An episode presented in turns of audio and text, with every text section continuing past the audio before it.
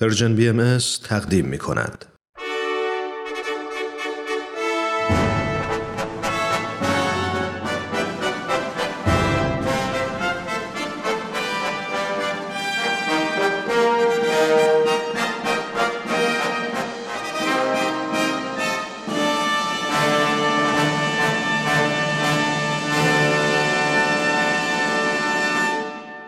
پیک یزدان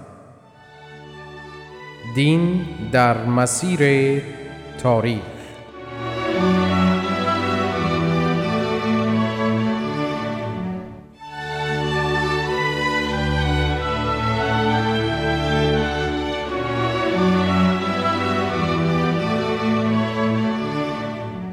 شنوندگان عزیز با درودی گرم به شما خوش آمد می‌گوییم.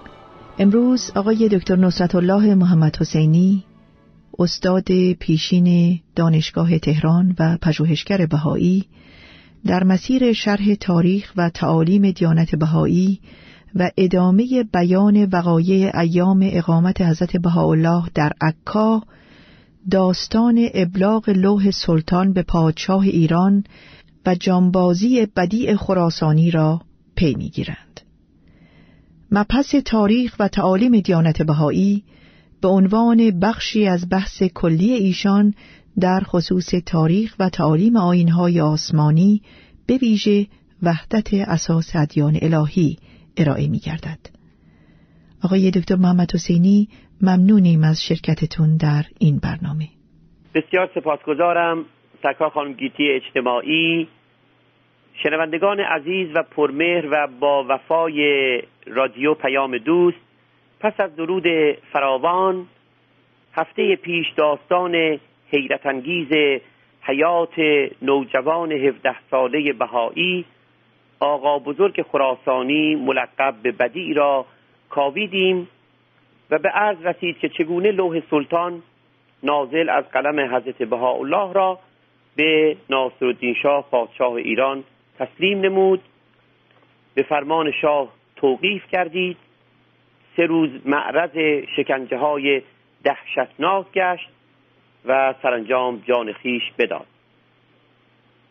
و نیز گفتیم که داستان استقامت و جانبازی او در متون کتب تواریخ بهایی و غیر بهایی آمده است.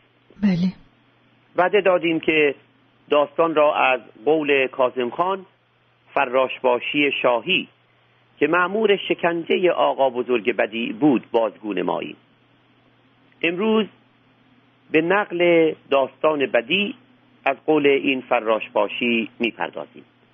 گفته فراشباشی از نوشته سپهدار یا سپهسالار اعظم گرفته شده که البته بهایی نبوده است.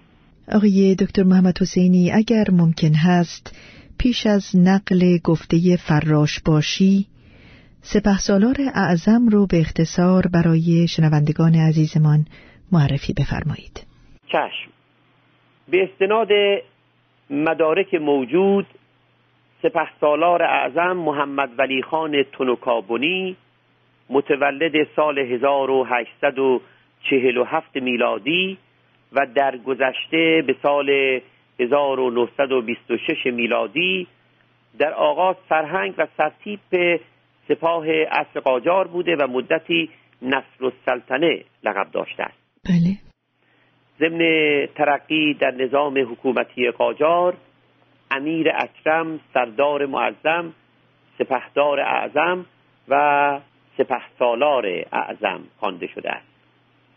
نامبرده یک بار وزیر جنگ و چند بار در طی حیات نخست وزیر ایران بوده است. آقای دکتر اینطور که مدارک تاریخی نشان میده سپه سالار اعظم در پاریس به حضور حضرت عبدالبها فرزند بزرگوار حضرت بهاءالله نیز رسیده است. درسته؟ دقیقا همین گونه است که میفرمایید. در آن اوقات حکومت عثمانی دگرگون گشته بود و حضرت عبدالبها که به تازگی از محکومیت به حبس ابد رهایی یافته بودند به اصرار و خواهش بسیار بهایان مغرب زمین بدان صفحات مسافرت فرموده بودند.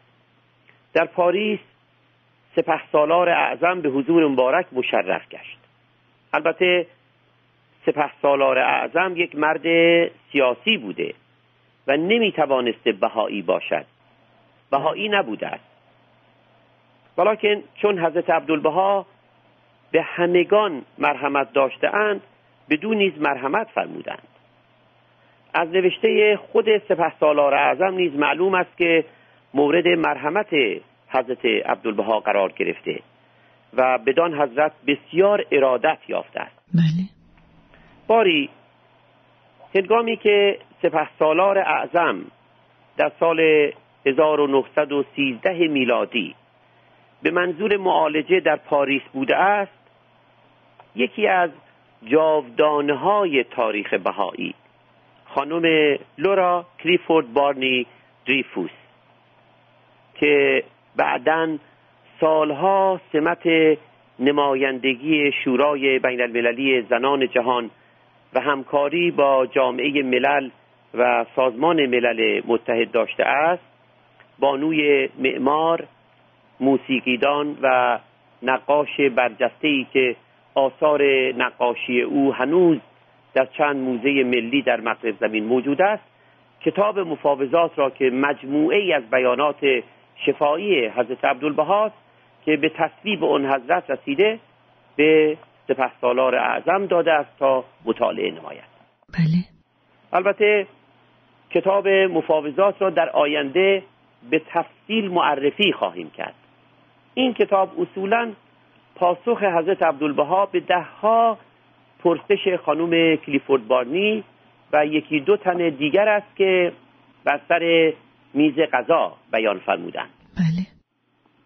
سپه سالار اعظم ضمن مطالعه کتاب مفاوضات و از جمله شرح حیات حضرت بهاءالله در آنجا که داستان نزول لوح سلطان و ابلاغ آن به پادشاه ایران آمده است در حاشیه کتاب شرحی به خط خیش نوشته و به یادگار نهاده است. بله. در این شهر گفته کازم خان فراش باشی در خصوص مأموریت و استقامت بی نظیر آقا بزرگ بدیع خراسانی آمده است. بله. چون نقل تمام نوشته سپه سالار اعظم در فرصت کم میسر نیست. بخش های از آن را نقل می کنیم خواهش می‌کنم.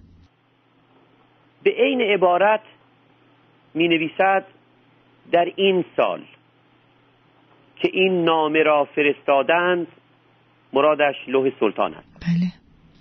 در ییلاق لار آن شخص قاصد نزد شاه آورد. یعنی نامه را نزد شاه آورد. بله.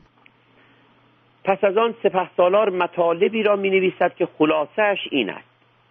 در آن احیان شاه به پدرم ساعد الدوله و من که سرهنگ جوانی بودم امر نمود که به کجور که البته بخشی از مازندران است برویم.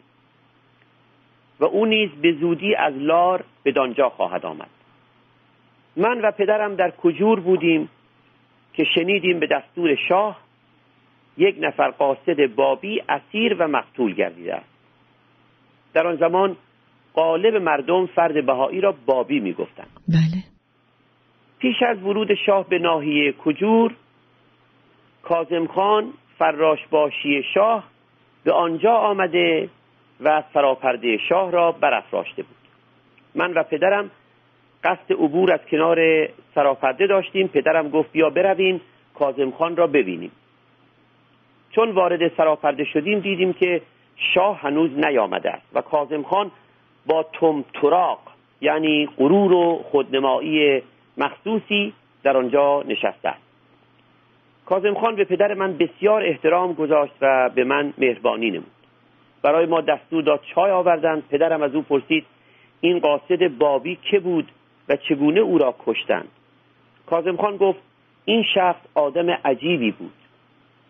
شاه در سفیداب لار سوار بر اسب شدند که بروند شکار. من با ایشان نبودم.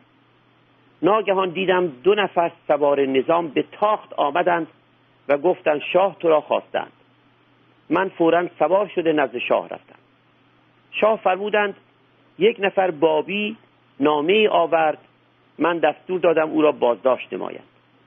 همکنون او نزد کشیکچی باشی او را ببرید در فراشخانه اول با زبان خوش و اگر نشد با انواع شکنجه از او اقرار بگیرید که دوستان او چه کسانند تا من از شکار مراجعت کنم. من هم آمدم و آن بابی را از کشیکچی باشی گرفته کت بسته برای بازجویی بردم. شنوندگان عزیز توجه دارند که سخنان کازم خان فراش باشی شاهی رو بنده دارم نقل می کنم بله. بر اساس نوشته سپهدار اعظم.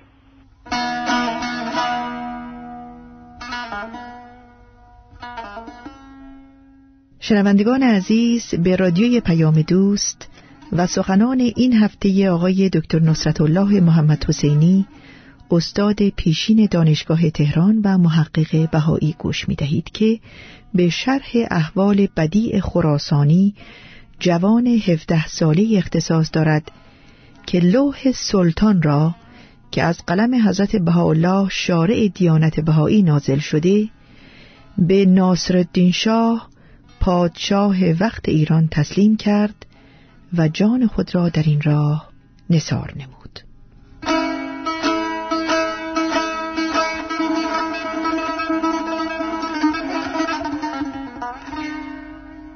با ما همراه باشید تا دقایقی دیگر. سخنان آقای دکتر محمد حسینی را در بیان این تاریخچه پی بگیریم.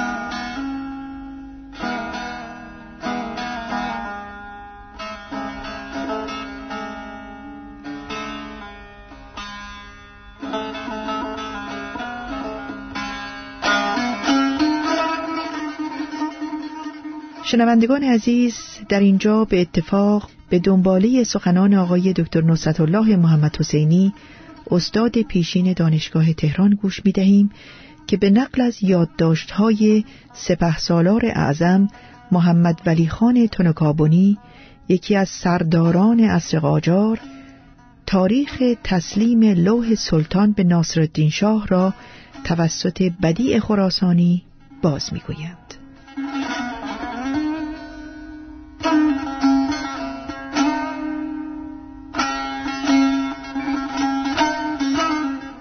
وقتی آن قاصد را گرفته بودند دیدن نامه ای به همراه دارد و در جیب گذاشته است. هرچه تلاش کردن نامه را به احدی نداد. وقتی قاصد را بازجویی کردم اول به زبان خوش به او گفتم که به من تفصیل را بگو. چه شخصی این نامه را به تو داد و از کجا آورده ای؟ و چه مدت است که آمده ای؟ و دوستان تو چه کسانند؟ گفت این نامه را از عکا و نزد حضرت بهاءالله آورده ام به من امر کردند که باید به ایران بروی و به هر قسم که هست این نامه را به شاه ایران بدهی.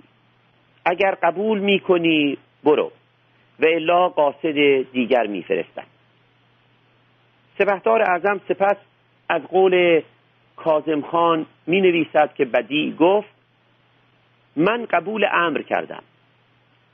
حالا سه ماه است از آنجا در آمدم می‌خواستم موقع گیر بیاورم که این نامه را به دست شاه و به نظرش برسانم. تا اینکه به حمدالله امروز ادای خدمت کردم. اگر رفقای مرا می‌خواهی من تنها بودم. سپهدار اعظم پس از آن از قول کازم خان می نویسد من اصرار کردم که اسامی رفقای خود را بگو و انکار کرد. رفیق ندارم. من برای او قسم خوردم. اگر چنانچه اسامی بگوید از شاه مرخصی می‌گیرم و از کشتن نجات می‌دهم. جواب داد آرزوی من کشته شدن است. شما مرا میترسانید بعد گفتم چوب فلکه آوردند. به پای او چوب زدند. فراش ها شش نفر به شش نفر چوب می زدند. هر قدر چوب زدن ابدا صدا بلند نکرد و التماس ننمود. من دیدم این قسمت او را باز کردم آوردم نزد خود. باز به او گفتم رفقای خود را بگو. به هیچ وجه جوابی نداد و بنا کرد به خندیدن. خیال می‌کردی که این چوب ها به او صدمه و اذیتی نرسانیده. اسباب تغییر من شد. گفتم داغی بیاورند. تا منقل حاضر کردن گفتم بیا راست بگو و الا تو را می‌دهم داغ کنند. دیدم خندهش زیادتر شد. بعد باز گفتم او را به فلکه بستند.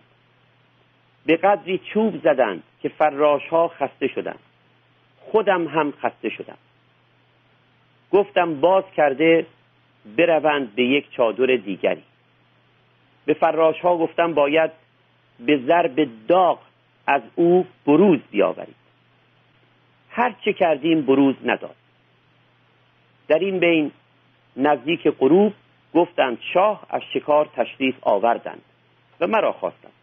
رفتم به شاه تفصیل را عرض کردم. شاه اصرار کرد باید او را به ضرب شکنجه اقرار بیاوری. به الا باید او را تلف کنی. من آمدم. باز او را داغ کردند در زیر داغ میخندید و ابدا التماس نکرد. حتی من راضی شدم که این شخص بگوید که این عریضه بود آوردم و اسم نامه نبرد راضی نشد. آن زمان اوقاتم تلخ شد گفتم یک تخته آوردند گذاشتم. یک فراش هم. با تخماق میخکوبی. سرش را گذاردند روی تخته و فراش هم تخماق را بلند کرد بالای سرش. گفتم اگر بروز رفقا دادی خلاص می‌شوی. و الا می‌گویم که این تخماق را به مغزت بزنند. حتی راضی شدم که بگوید کاغذی که من آوردم عریضه بود نه نامه آن را هم نگفت. و ابدا این داغها او را متعلم نمی کرد این شد که اشاره به فراش کردم که تخماق را به مغز این شخص زد و کلهش داغان شد و مرد. رفتم به شاه گفتم.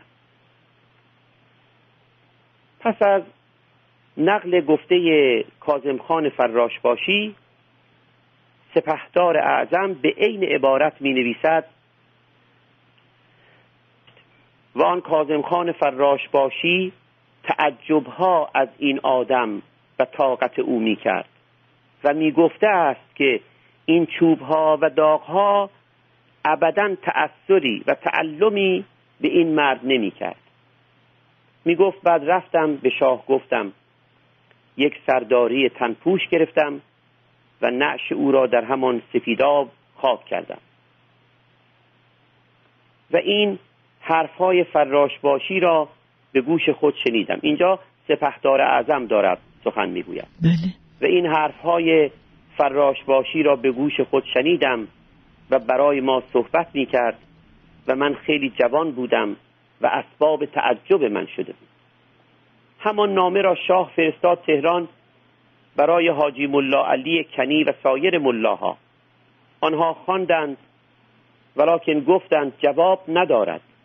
و حاجی ملا علی به مستوفی الممالک که آن زمان رئیس الوزرا بود نوشت که به شاه عرض کن که اگر خدای نخواسته در عقیده شما خللی و شکی من رفت کنم و الا این کاغذها جواب ندارد. جوابش همان بود که با فرستادهش کردید حال باید به سلطان عثمانی بنویسید که خیلی او را سخت بگیرد و راه آمد و شد را مسدود کند. آن زمان سلطان عبدالعزیز زنده بود و در سلطنت او بوده است. به تاریخ 27 ربیع الاول 1331 مطابق ماه مارس 1913 میلادی در شهر پاریس در هتل آلپ تحریر شد.